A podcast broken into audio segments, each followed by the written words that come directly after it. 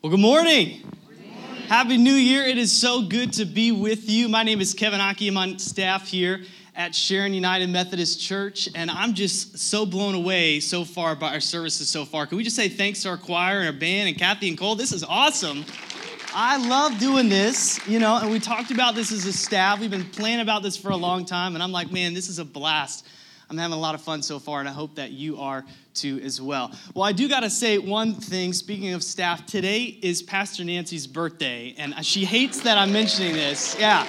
Here's, here's why I want to mention this. Uh, Pastor, Pastor Nancy is so incredible. She does so many things behind the scenes for you and for us as a staff and for you as a congregation. She's the kind of person when you say, Hey, I've got something going on, she says, Well, let me pray for you about that. And then she actually does it. And she prays pretty consistently. And I just so appreciate that about you, Nancy. And I'm so thankful that I get to work alongside with you every single day. I've just learned so much from you. So thank you so much for being here and working on your birthday today and being with us. It's just such a joy to have you around. So, yeah, yeah. Now, January is going to bring up some pretty cool things, so I do want to jump back in. Uh, Pastor Nancy talked about this a little bit. The first thing is is South Park Church. It's happening in January. So the next time that we come, that's what we're going to be addressing us as a church as. So I'm super excited about that. Now, you're going to see a lot of stuff online talking about southparkchurch.com. I want to have you please, please, please, please, please share that on your Facebooks. I know you have Facebooks because half of you just wrote on my wall for my birthday, okay? So I want to make sure that we're talking about the right things on social media, and this is such a positive, great thing to talk about that. So when you see those posts, make sure that you jump in and share those as well. The other thing that's happening is we're going to be diving into the story in January, okay? Now, this is exciting thing. I, I probably read 25, 30 books a year, and this has been one of my favorite books that I've ever purchased and read, and I love it. It is an abridged version of the Bible, and look how thick it is, and it's only 10 bucks. I mean, this is a deal. This is at least worth $25 worth of paper, okay? And we're only gonna sell these to you for 10 bucks because here's the deal we want to be able to give these away to our guests and people that come. Now, if you're a guest with us, welcome. I'm so glad that you're here. Please stop by and pick up a, a, a copy of the story on your way out. And you may say, Well, I can afford it. I'm going to give the 10 bucks. No, this is our Christmas gift to you. Thanks for being here. We love you. And if you're, uh, you call this place home and this is where you regularly attend, we want to uh, ask you to purchase these for 10 bucks because when you buy it for 10 bucks, not only are you buying it for you, but you're also paying for somebody else to get a copy of this. So it's pretty cool that you can invite your friends to church, they show up, and they can get a copy because you've already purchased yours. So please, please, please do this. I'm looking forward to that starting. Now, we are in a series um, called The Best Hope. And last week, uh, Kyle talked with us about the best hope, and he shared with us about how Jesus is the best hope. So we're going to go and continue that conversation today. Now, for those of you that came in this morning and you're, you're not watching online because you actually came, and if you are watching online, I'm glad that you're here. But for those of you that are here, packed house, I love this. Um, we're going to be jumping into this and keep talking about this. And maybe you walked in here hoping for a short sermon. Well, I'm hoping that I can deliver that and that proof that that joy and that promise can be delivered. So we'll see how it goes. All right. So I, I, don't know about you, but at my house, opening gifts on Christmas was like by far one of my most favorite things um, that we did. And here's why it was so fun and special this year. Because this year I got to be with my four year old niece, Leona. Now, Leona was having a My Little Pony Christmas, right? My brother had emailed us out and he said, This is what I've got, or anything else is free game, My Little Pony. And Leona knew that she was having a My Little Pony Christmas. And here's the deal when we do gifts, we all kind of wait and get our coffee first and kind of get dressed, and then we make our way down the living room at my parents' house. And we all kind of sit around and we divvy the gifts up, and then the youngest person starts opening their gifts first. Well, Leona, of course, got to go first. And here, she, she, she'd do, she'd grab a package and she'd say, Okay, here I go. I'm going to open it. I'm going to show everyone it's ponies. And we're like, Leona, you got to open it first. Like, you got to have the gift that's, that's starting there. But she was so confident and her hope was so strong that it was going to be ponies, every gift that she unwrapped, that she didn't even have to open it first to know. And what a beautiful picture that is for Christian salvation. It's a great picture of our faith because we know what it is before we even open it and when it's fully delivered to us in heaven our salvation we get to be with jesus we have confidence and hope that that is what it is we don't even have to unwrap it we know what it is first and you have to wait completely to get all of it. But that's exactly where patience and hope intertwine. That's where patience and hope come together. And so this morning, we're going to be talking about not only what that hope is, but how to maintain that hope.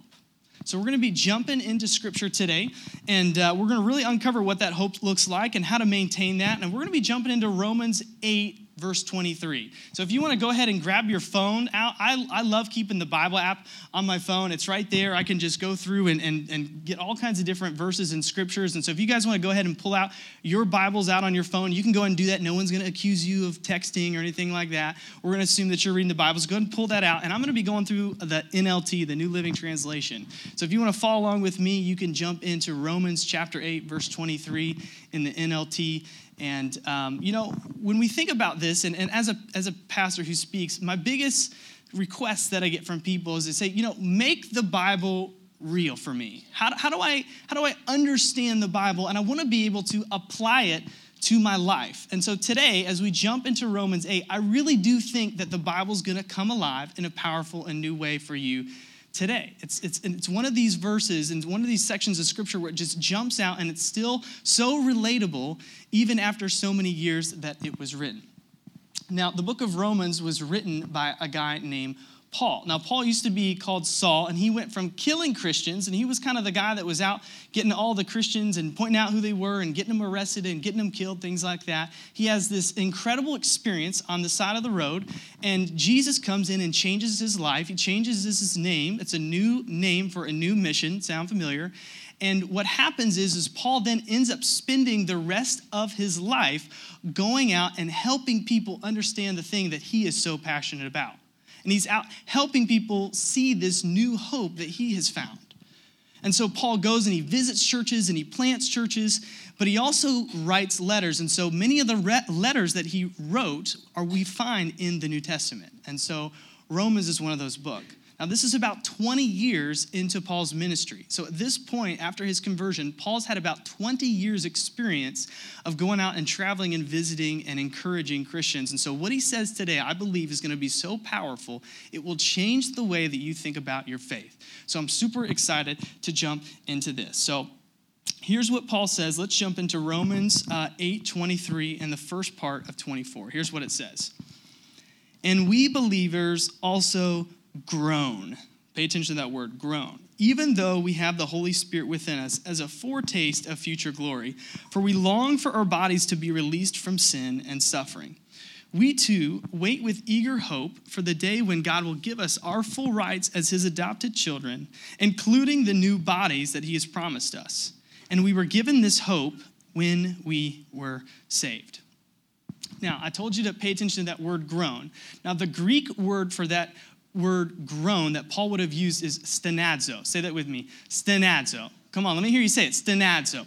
Here's what that word means it means to express grief, anger, or desire. It's to groan because of a pressure of being exerted forward, pressure from what is coming on, kind of like uh, the pressure in the, the groans that you, would, that you would feel in childbirth. And in some versions of scripture, Paul actually references childbirth in that. And so it means to push through whatever it is that you're surrounded by, to push through and, and move forward. Now, I want you to again remember this part. This is going to be key for later in our time together. And I'm going to remember it because I spent all day yesterday in the hospital with my nephew being born. So I'm definitely going to remember the word groan and pushing through. But to help you remember this word and being able to push through and groan, we're all just going to groan together. Okay? This is going to be the last groan that you have of 2017. So in the count of three, we're all just going to groan together. Let me hear your loudest groan. If it's so loud, I might even just stop there and we'll just end. Okay, here we go. One, one, two, three. Uh. Okay, I think we can do better than that. Come on, one, two, three. Uh. Yeah, that's what I'm talking about. I've always wanted to do that. Sorry. Uh, so Paul gets us. He understands it. He says, Listen, I know that you're going to groan. He says, We believers groan. Notice he doesn't say, You do this or you need to stop doing this, as so many other times that he does in his letters. He says, Hey, we believers, we all groan together. And the, here's the thing groaning is not something to be ashamed of. Well, some of you just groaned pretty awfully, so maybe that's a little different. But groaning and the act and the thought of groaning is not something to be ashamed of. There's gonna be times to groan. Now, if you look at verse 23, it's going to be highlighted on your screen. We're groaning because we long for our bodies to be released from sin and suffering. Now, some of you wives groan. Every single time your husband sees a side portrait of him, you groan in that moment. I don't know, maybe that's just my wife. I don't know. We groan. There's going to be seasons where we groan. Some of you are groaning because you've been dealing with the same sin your entire life and you're so tired of this thing creeping back up and, and falling back down to that that you're just so tired of that and you just say, God, I just want it to be over. God, release me from this. Some of you have experienced incredibly traumatic and terrible, awful things this year, and you're done, and you're tired of it, and you don't want to deal with it anymore, and you're groaning. Here's what Paul's telling us He's saying, You're not alone when you groan. Let's say that together. I'm not alone. I'm not alone when I groan. Remember that. There's nothing to be ashamed of. There's going to be times when you groan. And the reason that we groan is not because it's so bad now, but because we know how great it's going to be in the future we know that eventually we're going to get to spend time with Jesus eternally in heaven, and it's going to be so fantastic and so amazing that we compare that time to now and we're like, oh, just push us through forward. Let's just keep moving us. And Paul's saying, I get it. It's tough. Life is hard. But we can know that we have this incredible hope that God has given us in our future. So, then Paul drops some wisdom about hope. And Paul begins to really explain what this hope really is. Let's jump into the second half of 24 and into, into verse 25. It says, If we have already done something, we don't need hope for it. But if we look forward to something we don't yet have, we must wait patiently and confidently. Patiently and confidently. See, this hope this expectation exists because we don't have it yet. And if we already did, then we wouldn't need hope, right? I'm really hoping for a fishing kayak someday. But when I get it, I'm no longer gonna hope for it. I'm just gonna go in the backyard and get it. My brother in law and sister in law were really hoping for a baby, right? They got that surprise yesterday, and now they're no longer hoping for it because they have their son, and it's so exciting. Right? Now, my guess that is that each of us is really hoping that we get to spend eternity in heaven one day. I mean, I think that's a pretty good assumption to make considering the alternative. The Bible's very clear that it's going to be either one or the other. And so the other option isn't really that cool if you have, haven't heard about it, but heaven is going to be fantastic. And so we're hoping for that. And so Paul says, because you're hoping for something you don't yet have, wait patiently and confidently. Now, for me, it's a little bit easier to be confident in that because I know how great God is. I know the fantastic things that God has done and will continue to do. I believe that God is who He says He is, that He did what He said He did, and He's going to do what He says He will do. It's very easy for me sometimes to be confident in that. But being patient, well, that's a whole other ballgame. My dad, he gave my brother and I uh, scratch off tickets, lottery tickets for Christmas. Now, if you remember, in our family, you're kind of supposed to just wait for your turn. But as soon as my dad released those, my brother and I, we like grabbed those, we pulled our army knives out of our pants, and we're just like scratching away. We're just going, we're just going, we're trying to scratch, right? And here's the thing is so many of us spend our life that way, just furiously going through it, hoping for a prize at the end. But what Paul says is he says, wait patiently and confidently. Okay, so how do we do that? How are we supposed to actually be patient in that? I mean, that's pretty difficult to do. Well, Paul transitions here because we're all feeling a little bit worried about this. And here's what he says in verse 26 and 27. And he gives us two, two ways to do this. We'll see the first in 26 and 27. Verse 26 says, And the Holy Spirit helps us in our weakness. For example, we don't know what God wants us to pray for, but the Holy Spirit prays for us with groanings that cannot be expressed in words. And the Father who knows all hearts knows what the Spirit is saying, but the Spirit pleads for us believers in harmony with God's own will. Now, these are going to be some of the most powerful scripture and verses that you read in the Bible about prayer. And here's why is, is maybe you've been asking some tough questions about prayer recently. Maybe you don't really know how to pray or, or how to go about that. Maybe you don't know what words to say or when the appropriate time is to pray or things like that. And sometimes I can feel like that too. And so I have to go back and remind myself of these verses. You know, it's like, what if I'm praying for something that could, you know, indefinitely hurt me or cause me harm? It's like a child that's like really wants to touch a hot stove. But God, the good heavenly Father that He is, helps us and guides us. He sends the Holy Spirit down to help us and gives us the words to say. I love the way that C.H. Dodd defines prayer. He's what, here's what he says He says, Prayer is the divine in us appealing to the divine above us. The divine in us appealing to the divine above us. And that's what God does is he sends the Holy Spirit to plead on our behalf. And Paul goes on from there. Here's the second part he says to wait patiently. He says, verse 28 And we know that God causes everything to work together for the good of those who love God and are called according to his purpose for them. See, we can know that God is intermingling everything on our behalf. And to me, this is one of the most powerful and hope filled statements that I can read in the Bible because I can say, okay, it's not about me. I don't have to have it all figured out. I can just simply release that over to God, give that to God, and He's gonna take care of it in the driver's seat. And the great part about this verse is that this verse, this promise, is for all of those who love God.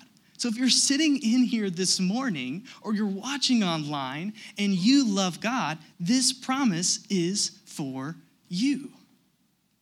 So we don't have to be very old to look back and see this in our own life. Things that we thought were going to be total disasters, we find out to be really cool things that worked out okay. And things that we thought were going to be total burdens end up being complete, utter blessings so far beyond that we could ever imagine when I look back in my own life, I can see how God's kind of guided my life and moved me here and there and helped me meet people or, or get away from people or situations or things. And God's just kind of guiding me and He's putting it all together. And so I love that I can just hand over the keys to God and let Him be the driver. And this is the hope that I hold on to. This is one of the ways that I maintain my hope, is that I can just know that God's got it and I can fully trust God. Now, fully trusting God is a difficult thing. And this season isn't joyous for all of us. And we read Romans 8:28 and we think about these things and we think, well, okay, well, what about if I just experienced the loss of a loved one? What if I just lost a job? What if my house just got burned down? What if I'm in a feud with a family member and we just can't get it figured out? God, is that really working towards my purpose? See, in the Christian community, we love to talk about how God takes broken pieces and puts them back together. We love talking about that as a church, and that's a good thing, and that's true. But what happens when we look down in our life and it's so wrecked and it's so disastrous, and we say we don't even see broken pieces because all we see is dust? It's one thing for us to pick up the broken pieces of our life and glue them back together, for God to do that. But when you look at dust, you can't glue dust back together. So, how do you do that? Where's the hope in that? I love the way that Lysa TerKeurst talks about that. She says, Dust is the very ingredient that God loves to use. See, if we read in Genesis, we can see how God took his hand into the dust and he formed man with it. We see how God and sent his son Jesus to spit down into the dirt and mix it up together and then wipe that dust and that dirt onto a blind man's eyes and he could see. The Bible talks about how God is the great potter. And when you mix together that dust with water, that great potter takes that, forms clay, and he can form that clay into anything that he wants to. See, here's the thing about dust dust is a great sign that new is just on the horizon. Amen? So, look, you're not always going to see the good that comes from it. But the promise is that God will use that for good.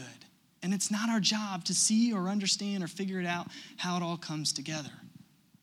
All our job is to do is to just hand over the keys to God and release that to Him.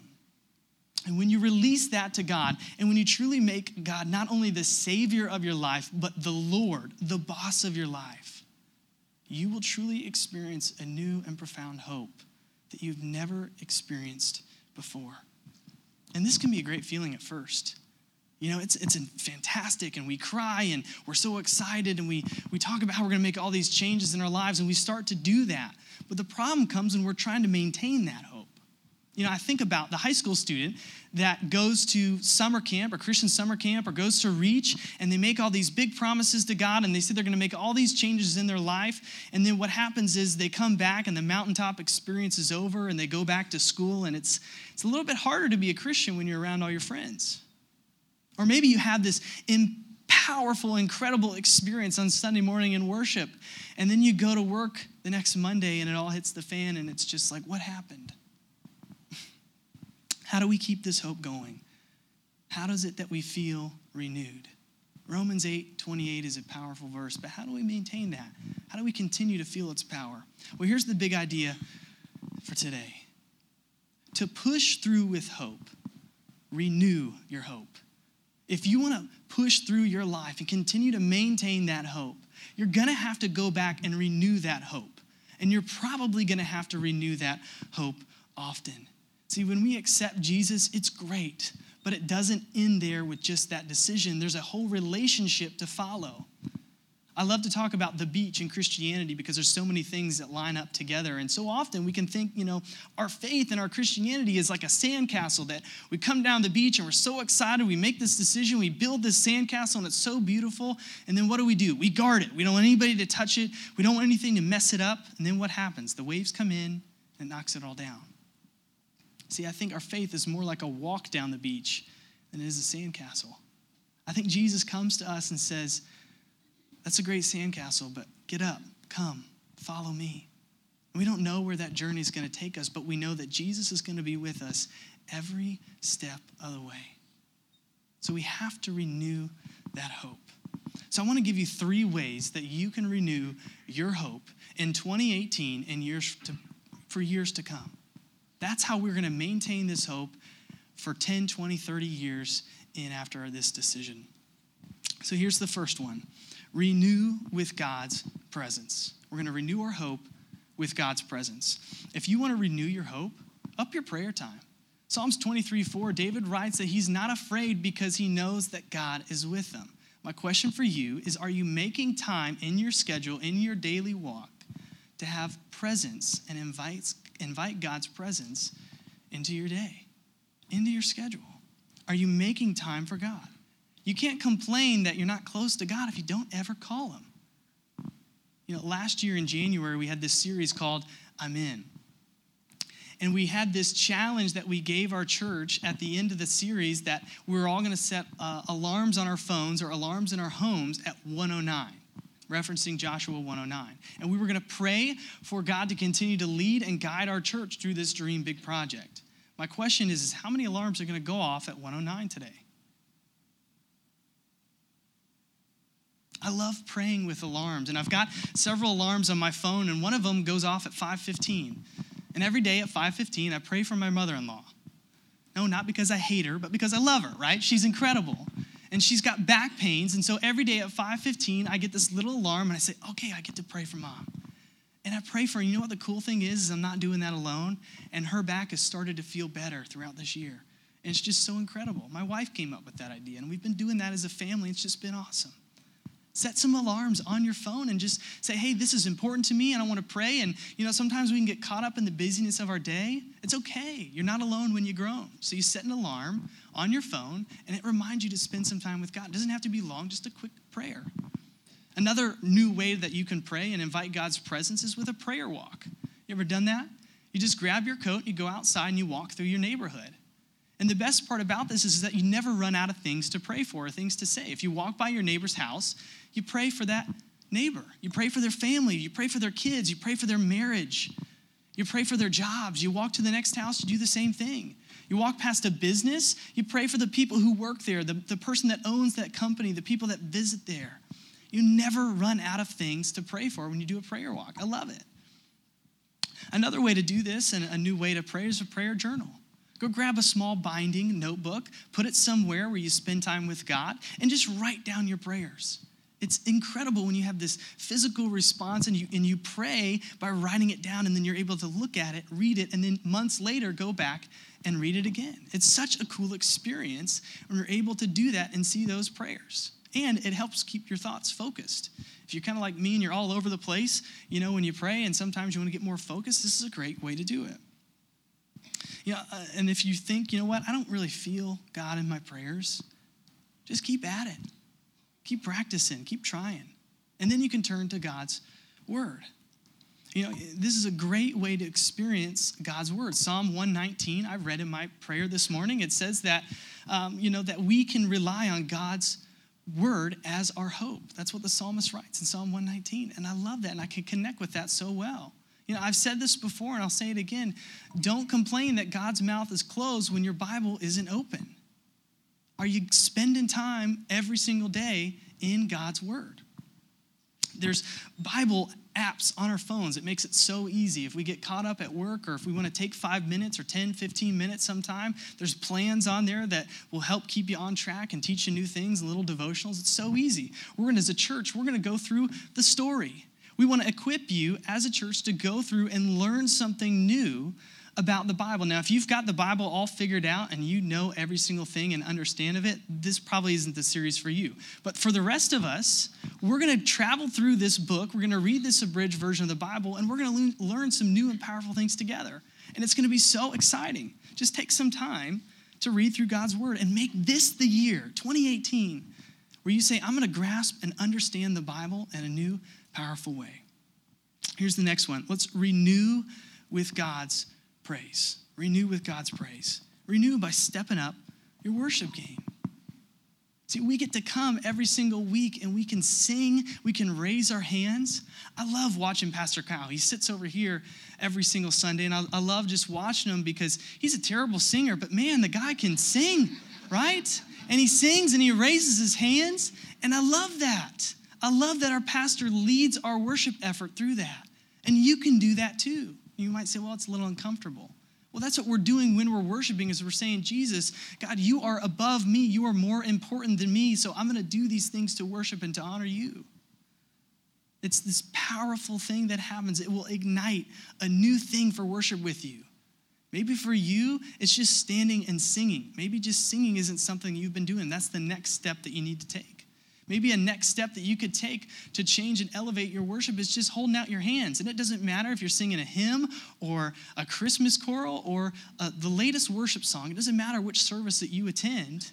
Something powerful happens when we have a physical response. When we do something, these words that you sing are going to come to life in your heart in a whole new way. It will ignite something powerful in you. You know, and this starts with coming to church. Know, here's the, the sad thing about society in America, and Charlotte included, is they did a poll and they said, What do you think the average attender goes to church? What does it mean to, you know, if you're a regular attender of church, how often do you attend? You know what they said? A little less than once a month. That's 12 times a year, if that. And we wonder we wonder why we feel this emptiness and this brokenness consistently. It's because we're not coming to be renewed. And the worst part is, is when we go on vacation, we think we get a vacation from God. We think, well, I've worked really hard, and so I'm not going to go to church on vacation. Guys, there are some incredible churches that you can go to and experience God in a powerful way. You know, at the beach, they have churches where you just wear flip flops to church. It's incredible. And if you need help, like finding a church when you're on vacation, call us. We'd love to connect you with a church that you can go and attend to while you're on vacation. I mean, what would happen? What would happen in 2018 if you made attending church your family's top priority? What would happen with your family? Imagine what your kids would think. Imagine how your kids are going to grow up and lead their families if they watch you make church a priority. You know, we keep saying we want God to encourage us while we ignore Him. Like, how does that work? And this is going to be a tough bet for some of you, you know, because I know that there's some, there's some problems and there's some difficulties with this. It's hard for some of us to get up and to get up early and attend church. Well, that might mean that we need to adjust our schedule on Saturday so that we're prepared to come to church on Sunday. And you think, well, you know what, my kids' soccer games. Well, that might mean that you might need to lead your family in a way that you say you need to change the team that your kid plays on. Some of you say, well, you know, I just might have to sell some football tickets, or I just might have to show up to the tailgate late. Let me say this you can't expect God's greatest blessings when you keep Him at your lowest priority. Let me say that again so it can sink in. You cannot expect God's greatest blessings when you keep Him at your lowest priority. And every time that you come and you show up to church, whether if it's here or another church, I promise you, you're going to feel renewed in that spirit over time. You're going to find yourself in that groove, and you're going to find yourself in a hope that you've never felt before because that's the hope that you're relying on. And you will refresh your faith. Come be renewed with God's praise. Here's the last one renew with God's purpose. Renew with God's purpose. Renew your hope with God through his purpose. Now, this is a big one, and here's why. Now, I mention this because we can kind of get tempted to make our life and our purpose about us, about what job we're going to have, how much money we're going to give away, the way that we're going to lead our family or our marriages or things like that. And we've totally shifted this away from God's purpose. And we as Christians, oh man, we're really good at this because what we do is we disguise this as God's will for us. We think, God, well, what's your will for us? But then what happens is we take this thing that we call God's will and we twist it to make it something that's really going to benefit us. I love the way that Henry Blackaby says this. This is a, a, book that I'm currently reading and I'm almost finished with it. And again, this is one of my favorite books that I've read this year. It's called Experiencing God. So if you want to jump into an awesome book this winter, go grab Experiencing God by Henry Blackaby. It's an old book.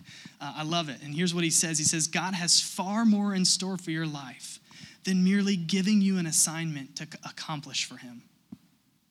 God has so much more for your life than just something that you need to do. Go back and think about Genesis. God created Adam and Eve because He wanted a relationship with them. He didn't need Adam to create the garden, He had already done that and rested. He created Adam and Eve because He wanted someone to enjoy the creation with. God desires a relationship with each and every single one of us. So rely on God's purpose. That's God's will for your life, is to have a relationship with Him. Renew yourself with that purpose. So to push through with hope, renew your hope with God's presence, with God's praise, and with God's purpose. I love the way that the author of Hebrews describes hope. Hebrews 6:19, he says, "We have this hope as an anchor for the soul, firm and secure." We have this hope as an anchor. Here's the, here's the thing about anchors is that the boats are attached to the anchor, and sometimes the storms are happening way up here, and the boat's kind of rocking and moving, but it's not drifting away because it's tied to an anchor that's firm and secure to the seabed. Okay? And in the new year, you're going to have some storms that happen, and your boat's going to rock. You know it's going to happen. But our best hope, our best hope happens when we have a firm and secure relationship with Jesus Christ. And here's why this is such a powerful visual. Because when you get on a boat and you have an anchor that's hanging down, you can't see the anchor. But you feel that it's there, and you know that it's there because when the storms come and you start to drift, you feel its firmness. Church, in 2018, you're gonna have some storms. And you might not be able to see that hope, but you'll know that it's there when you feel that firmness in your relationship with Jesus Christ. Renew your hope. That's how we have the best hope as we continually go back and renew our hope. Let's pray.